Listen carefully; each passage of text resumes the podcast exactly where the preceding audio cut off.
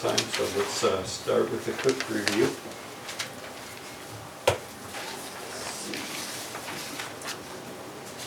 Okay, so we, um, we did a quick look at the survey, we spent a little bit of time on this, and we broke it down into some categories um, where we could look at, um, at attributes, tasks, and processes.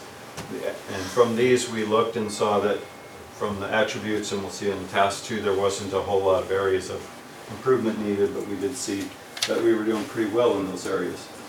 Um, We did note that prayer was one area that did show up, and we addressed that last year. And then we looked at um, the process area, and that one stood out. That one has several areas here that we need to, um, to look at, and several, of all the high items other than one, they were areas that needed improvement. And so uh, this is really going to be what uh, sets the foundation for our class. Um, From there, we looked at practical living and what it meant. And what we, what we looked at with that was some learning cycles. Um, So we called these learning cycles, even though they, we- we've titled them something else. And the reason is, all three of these cycles are about us learning. Um, And as we learn uh, more, then we can, as we learn more, we get more proficient. And this is not just book smarts, which this is kind of about book smarts, but we also get better at, I'll call it street smarts, which is really experience. Um, And we talked about um, learning in the, in the way of, we could spend, we could take every topic in the Bible and order them, and then we could start t- teaching on those. And 30 years later, we'll be, probably have a pretty good start at all of that. So we can't possibly do enough to give you everything you need. So in some regard, we need to teach you how to pull it out for yourself. And that's really, again, what the class is focused on. So we looked at this study cycle, and we noted that you're going to become aware of topics. Uh, As you become aware of them, you're going to learn things that may or may not be true. Someone may tell you that, hey, did you know that um, God would be more happy if we had a band instead of just singing the way we do? And uh, we need to study that. We need to determine for ourselves whether that's true or false. Once we determine if it's false, we'll throw it away. If it's true, we'll add it to our knowledge base. That'll give us more knowledge. That in its, in and of itself is important, but not enough. If all we have is knowledge, then we're not very useful. Um, Although we can be a wealth of information, we're not useful to God. Then we need to apply that knowledge, which then makes us useful. And in applying that knowledge, then we begin to train our conscience. Think about, is your conscience and your mind the same thing? We'll get to that. Um, then we have this feedback cycle where, okay, you learned something, was it right? Maybe you need to correct that a little bit. Maybe you need to be uh, brought up to a higher level. Maybe you need some proof on how you're, how you're actually applying it. That'll come back around and demand more study. We noted last time, this thing ought to be a lifelong activity. This should never stop. We should always be involved in this knowledge uh, acquisition and then the application of knowledge. The next cycle we looked at was the temptation cycle or a challenge cycle. This is where something comes and tempts us or challenges our beliefs. The first thing we look at is, did we train our conscience? So this takes us back to the previous cycle and basically says, did you learn what you needed to in this area? And you may not have. You may not have gotten there yet. And so when you have this, uh, this challenge come up and you, and you look at it, you may, all you may have it available to you is your own reasoning. Is that a good place to be? Not really. Our reasoning many times sounds good to us, but it's not really going to get us to the truth. Um, Sometimes knowing enough about God, we will be successful, but it's not, this is not a good way for success. And if, once we do that, we take our own reasoning, we have to make a decision, and we'll either fall, and really what needs to be over here is we'll overcome. And then we'll come back around to here. So if we have trained our conscience, though, we have man's reasoning available and God's teaching. And you might say, well, obviously, we're just going to do what God says. Well, that's not obvious. It's not always true. Sometimes we look at it and we say, I know what God said, but, and then we go do our man's reasoning, and when we do that, we fall. And so, do we have the ability to make good decisions and to decide right from wrong and to stick with our convictions, or will we not? And that's some, that's a tool or a capability that we need to have. Can I stick with the decision? What's that really about? Self-control. Self-control. So if, can I control myself to stay with it? Uh, We're all born with self-control, right? This is natural for us. No, no, we're kind of born to want, aren't we? We basically want what we want, and so we usually do whatever we need to to get it. And that's not really self-control, that's just uh, self-preservation and self-fulfillment. If we can come up, uh, through and overcome that deci, overcome uh, and stick with the decision we made back here, then we will overcome. But that's not over. We may hit, have the same thing, challenges again, and the next time we may, may not be as strong. No? Uh, Going back to God's teaching and man's reasoning, I have a question. I have worked with a couple of ladies at uh, Kimball and uh, showed them scripture. Mhm.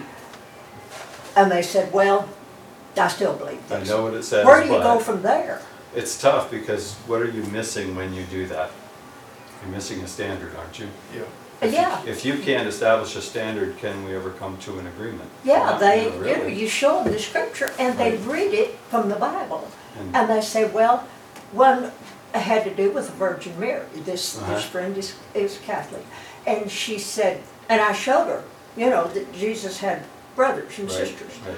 And she said, well, she's still Virgin Mary to me. Yeah, Uh, where do you go? yeah, that's tough because you, you're missing a standard where if you, what you want them to say is, if God says it in the Bible, whether I believe it or not, I'm gonna do it. But, And you're missing that standard where they're willing to accept whatever the Bible says. And Yeah. that, that's a tough place to And- be. Some ways you need to back up then and, s- and say, okay, well, we need to get this idea of authority down. We need to get the idea of, of uh, who's right, who's wrong, and who makes the rules. We've got to get that down first yeah, because you're not following what I'm trying to say. When God says something, are we gonna listen? it, it is so frustrating. It is, and you know, we're not quite as blatant, but we still do that sometimes. Yeah. We still have our own biases Uh, and our yeah. own thoughts, so. But then we're gonna have this feedback, we're gonna be challenged again, and we're gonna have to have this happen again. Now, on the teaching cycle, which we really focused on earlier in the year, um, when we went through that, we not only gained knowledge, but we gained ability. We gained the ability to learn, we gained the ability to apply, we gained the ability to, um, to train our conscience. With this one, we gained the ability to uh, overcome, we gained the ability to make better decisions, we gained the ability to discern right from wrong, and discern, and, and to be able to use our conscience more effectively. So we learn two things, we get book smarts and we get street smarts out of this. So it's useful to pay attention to the process as well as the teaching itself. So um, we can get something useful out of both of these. Finally, we looked at this cycle. These two are the two, first two cycles we talked about.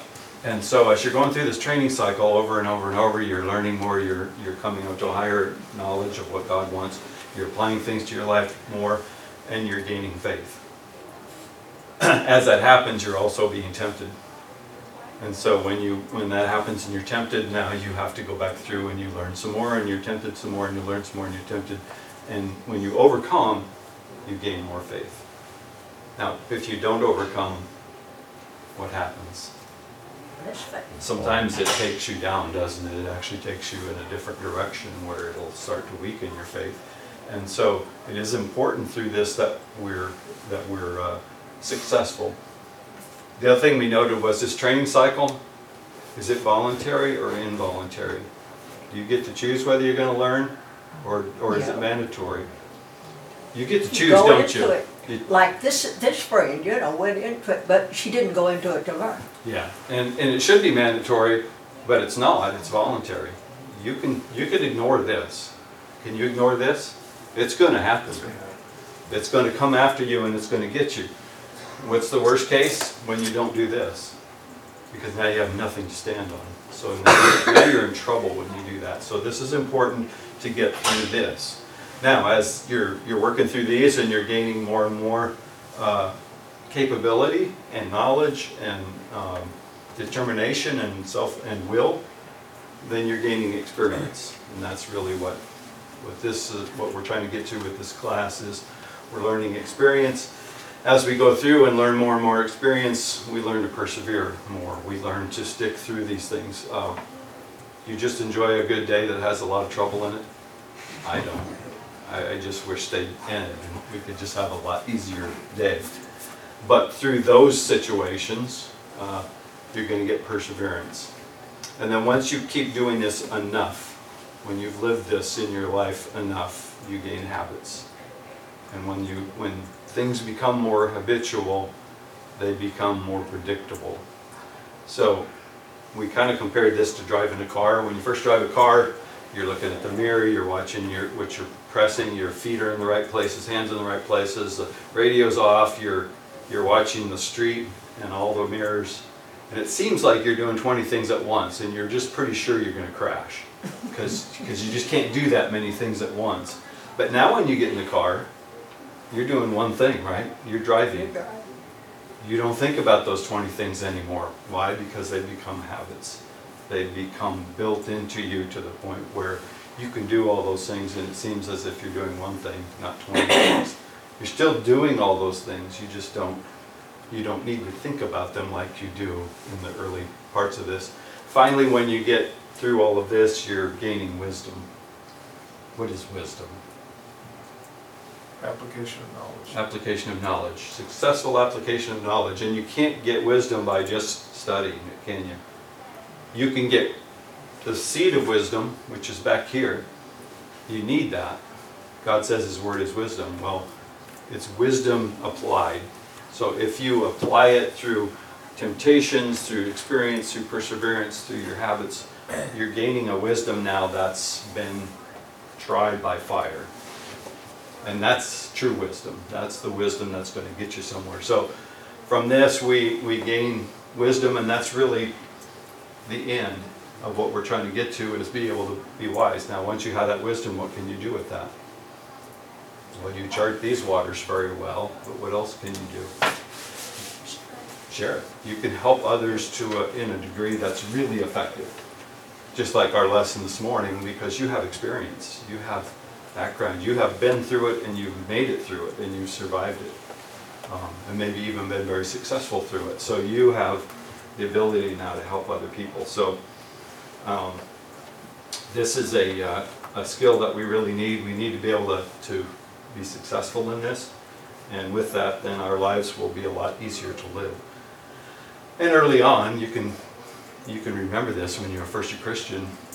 It was like you were having to watch your front mirror, your rear view mirror, your accelerator, your hand positions. I mean, you were watching everything. You were, you were thinking very hard about everything you were doing, and now it's a lot easier, and it should be a lot easier. Um, You know, too often, what, what happens in the church especially is we stop at the temptation cycle or we seek mm-hmm. out help and advice at the temptation cycle. So if I'm struggling with it, and I know somebody else is too, that's my peer typically, I'll go to them and I'll ask for help.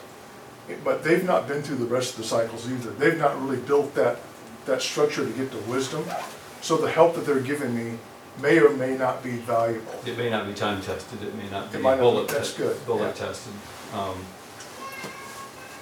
If that's what you have though, that's a good thing, because we are here to help each other, and you may end up having to get this together, which is also a good thing. I mean, it, it helps to go through these things when you know you're not alone, even if neither one of you know the answer. So it is useful, but it's not, it's not the same as if you're at wisdom and you're helping someone who's not. You're so much better resource to them, you're so much more important to them. So, um, this helps us to be skilled with God's word and to be able to use it effectively and to be able to be strong and to be able to be successful. Um, Just as a note, the questions that are up on the website, you should be, uh, you should have probably done questions two A. Um, And we'll try to remember to tell you, look at the next set as you go. Two A will be good for the next week. We'll be covering uh, some topics on conscience. So, um, let's take a look at um, these cycles and the survey that we did. And let's just kind of map things out. So these were the categories that we talked about with the process area. And like the, the first cycle here, uh, when you look at this, study was one of the topics and it's right there in the, in the cycle. Discernment is needed for uh, determining whether something's true or not. Knowledge and application, those are all items in the survey, they're all contained within our, within our uh, flow charts. In temptation, we need discernment. Choosing, which up here was called choosing, but it's really decision-making. We need self-control. Within this, we also need patience, which we talked about. Within this, uh, we talked about faith being in the, in the survey, perseverance and wisdom. So all these things are really contained within what we're doing. And so that's kind of the way the, the class is mapped out. And so the tools that, that we focused on uh, providing more information on was the conscience, because that's right kind of at the end of the, the learning cycle. With the, the class we did earlier in the year, we focused more on the tools to learn, tools to study. This is more about what do you do with that? How do you use that effectively? Decision making, we're going to talk about. We're going to talk about self control. We're going to talk about habits, and we're going to talk about then at the end these topics that we're asking you to rank.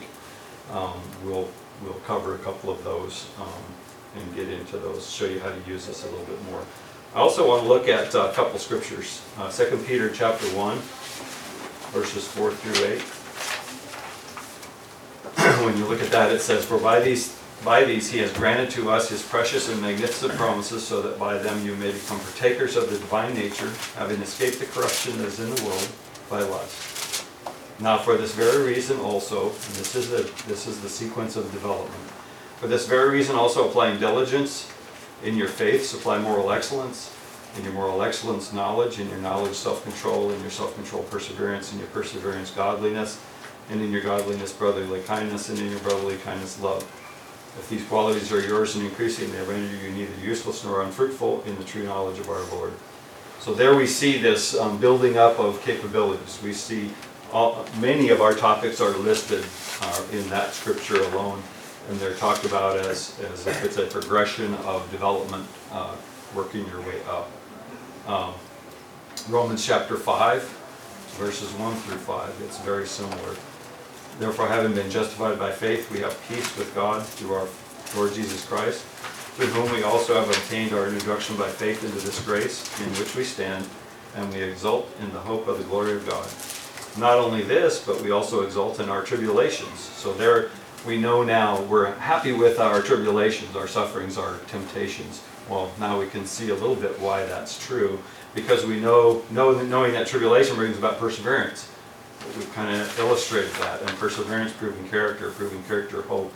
Hope does not disappoint because the love of God has been poured out within our hearts through the Holy Spirit who was given to us. So again, we see that development process and, uh, and how injecting some of these things like this temptation cycle in, how it actually turns out to be a benefit for us if we will have the attitude of being successful with it. Um, one of the things I learned a long time ago, and, and hopefully this is true because I've said it way too many times.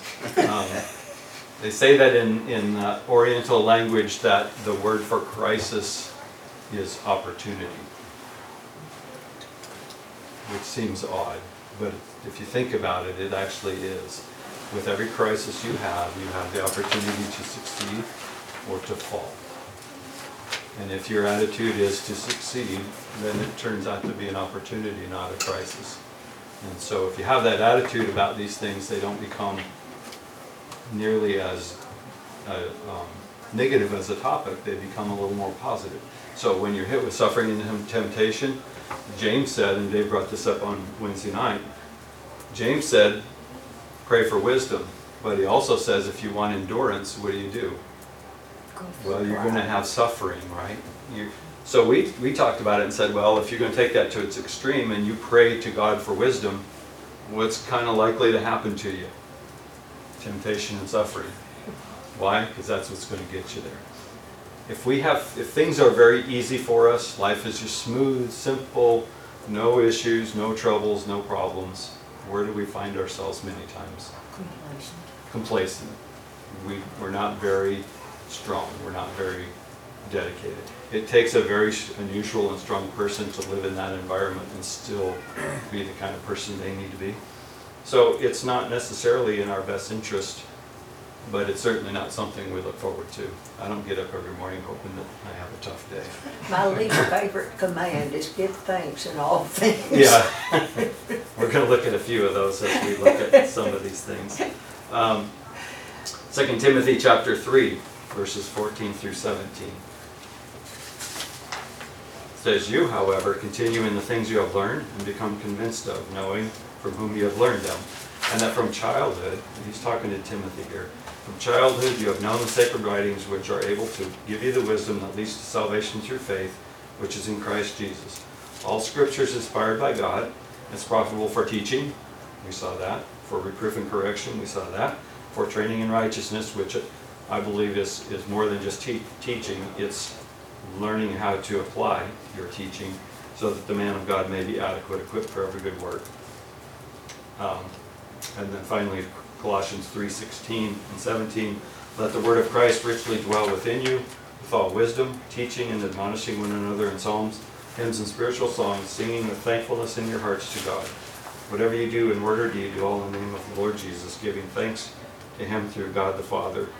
And so there, um, we see wisdom, we see um, praying for wisdom, um, we see temptations given in those, um, we see a development that needs to occur. And so that's, that's kind of where we're uh, basing the class. And then, oops. Go the way. So this will be really where we're going, and we're going to start with the conscience. We'll spend a couple classes on the conscience, and then we'll move from there. What is a conscience? We all know what it is, don't we? But we just don't know how to explain it. It's a place inside you. So one way it would be, it helps us know right from wrong. So there is an aspect of conscience that has to do with right and wrong. Any other thoughts? We're gonna go into this in a lot of detail, so I'm just trying to get To a little bit of To thought ahead. self-awareness. Uh, Self-awareness, that's another good one. Um, I also asked you the question, is the mind and the conscience the same thing? Think about that. It's not really. It's not. All right, let's do some definitions here. All right, so when we define um, the conscience, we're going to use Vines as a uh, kind of a roadmap. You guys probably learned about Vines in the last class, uh, one of the study tools that you can use. Uh, So before we jump into Vines, Merriam-Webster says that um, it's the sense of consciousness of the moral goodness or blameworthiness of one's own conduct, intentions, or character, together with a feeling of obligation to do right or wrong. So there's an obligation aspect of this. Sensitive in regard to fairness or justice is another aspect of it. Uh, Here, he says, uh, it's a co-knowledge with oneself. That sounds schizophrenic. Having a co-knowledge with yourself. It's having a discussion with yourself. We worry about it when we start talking to ourselves and answer to ourselves. But that's what this is talking about, having a discussion, having a, a co-knowledge with yourself. The witness born to one's own conduct by conscience. Uh, Part B down here, the process of thought, which distinguishes what is considers morally good or bad, commending the good, condemning the bad, and so prompting to do the former and avoid the latter. So a traffic cop that tells us good and bad and helps us to do one and not do the other. He's got a lot of stuff in here about where, uh, what it means. We're gonna hit every one of these definitions and the scriptures involved, so we're gonna do a very wide survey of con, of uh, the conscience. The last uh, definition comes from Holman.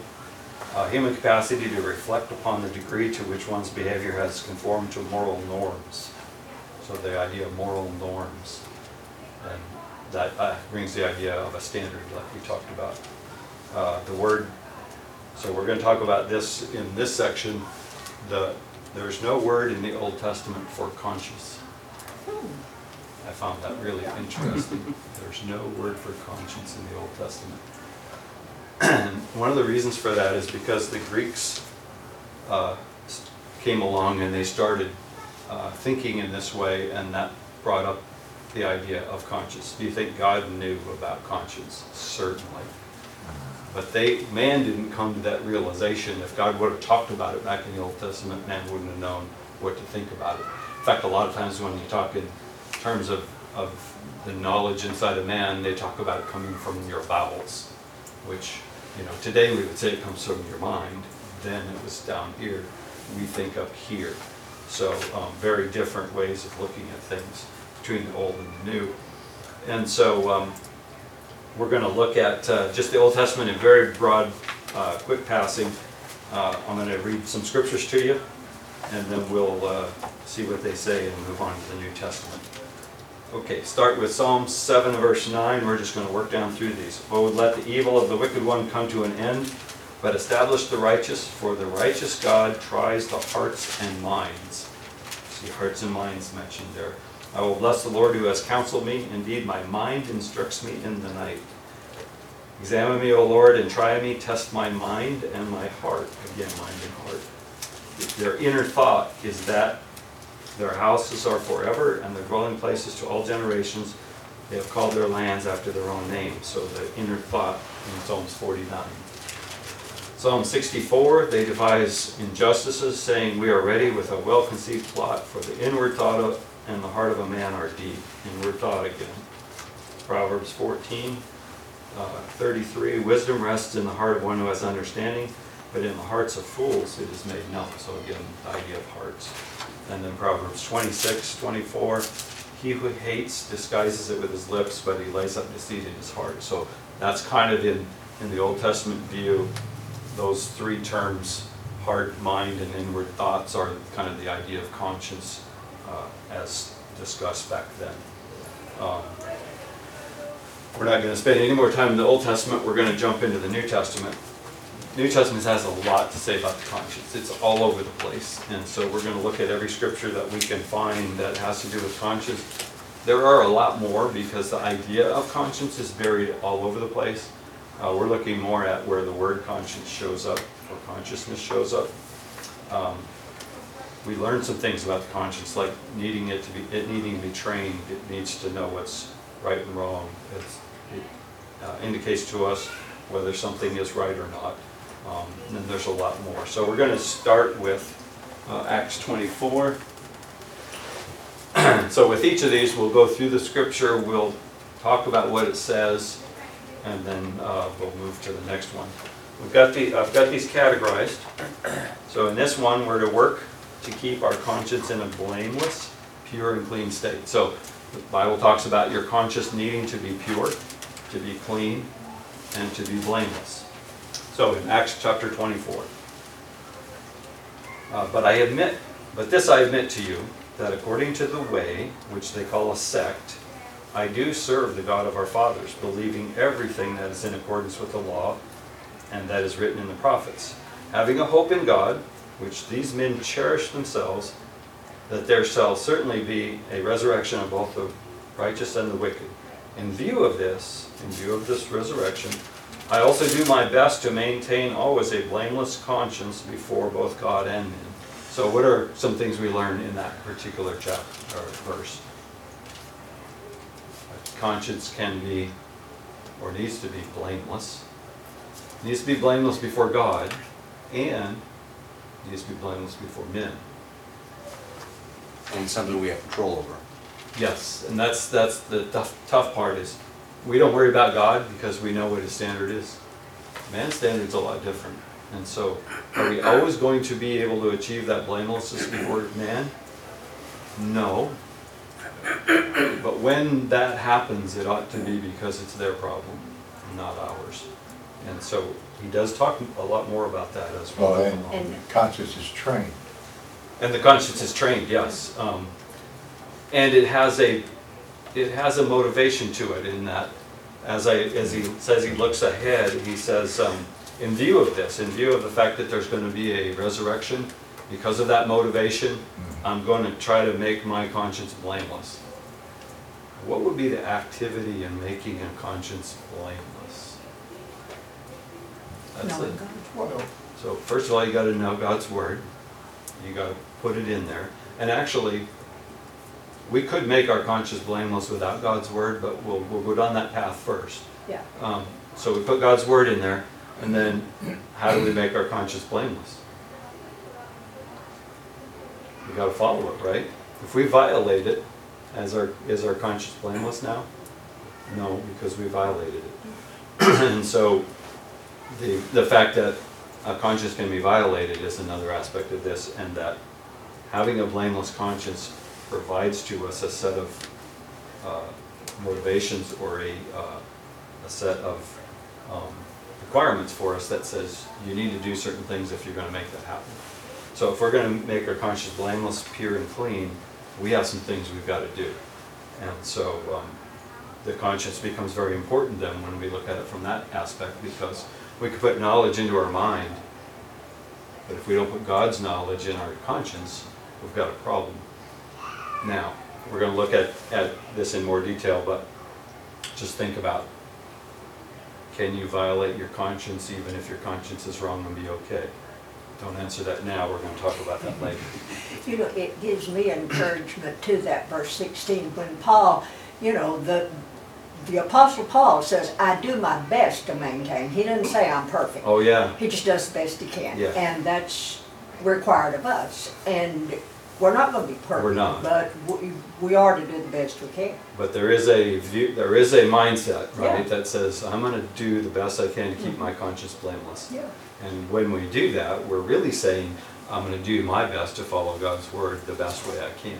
And just a different way of looking at that is I'm gonna keep my conscience blameless. Okay, And when, and when we sin, the conscience plays a factor in our remorse. it should, It should, it better, right? better, yeah.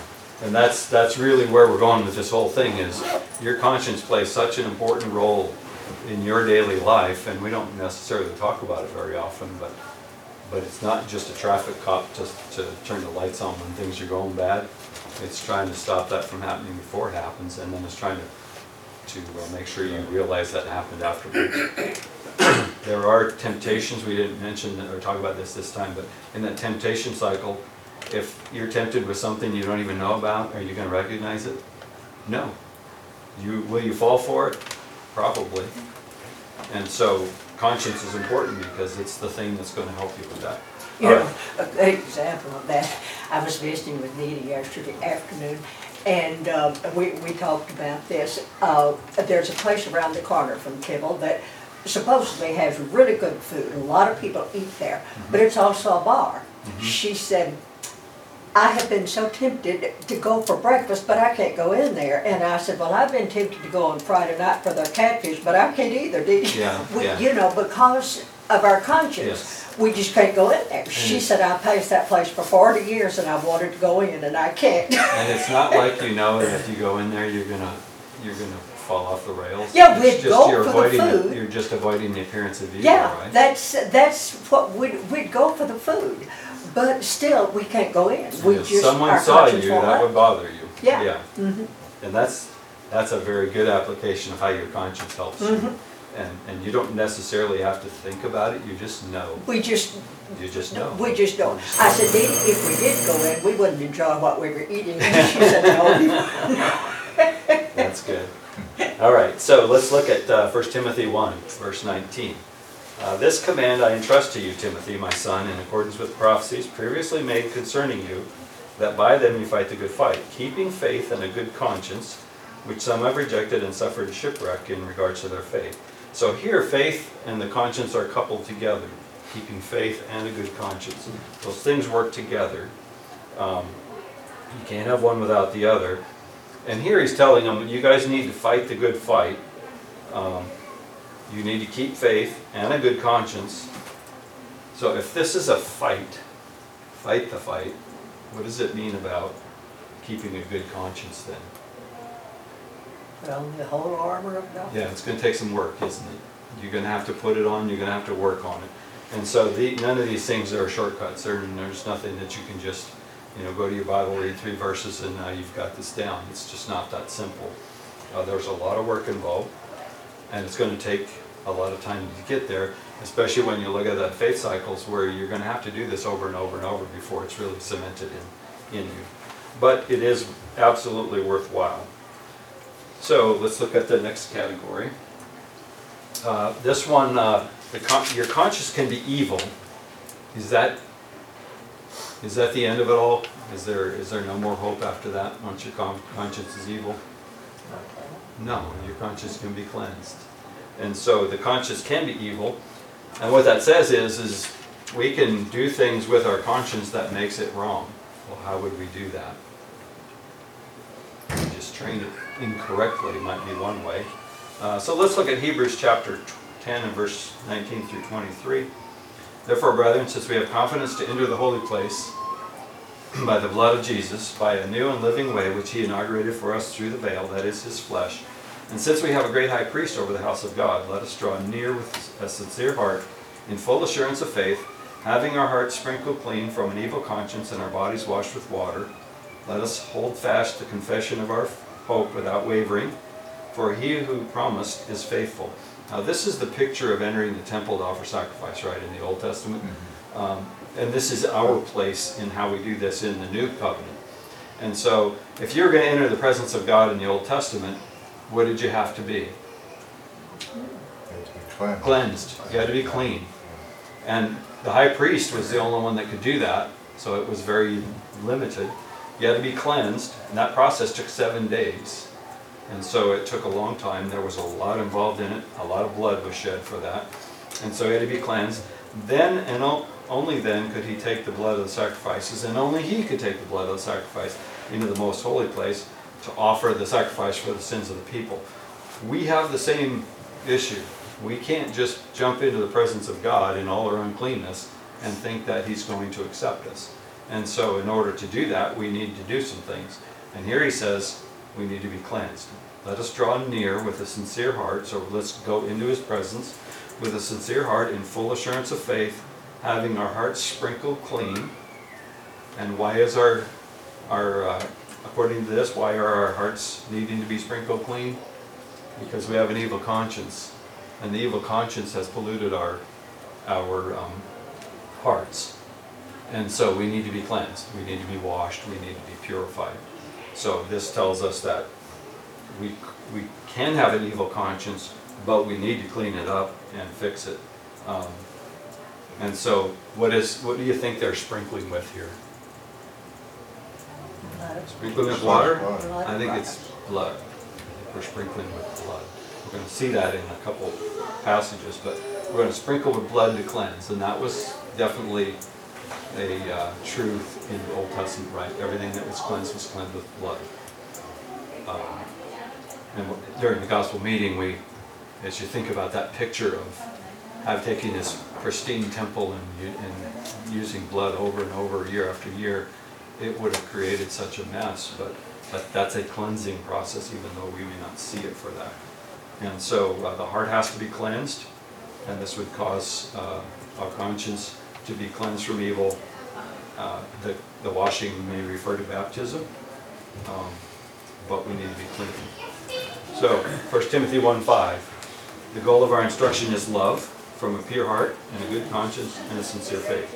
I think there's three things there. The threefold goal of instruction is, we're gonna teach you so that you'll have a pure heart. We're gonna teach you so you have a good conscience, and we're gonna teach you so you have a sincere faith.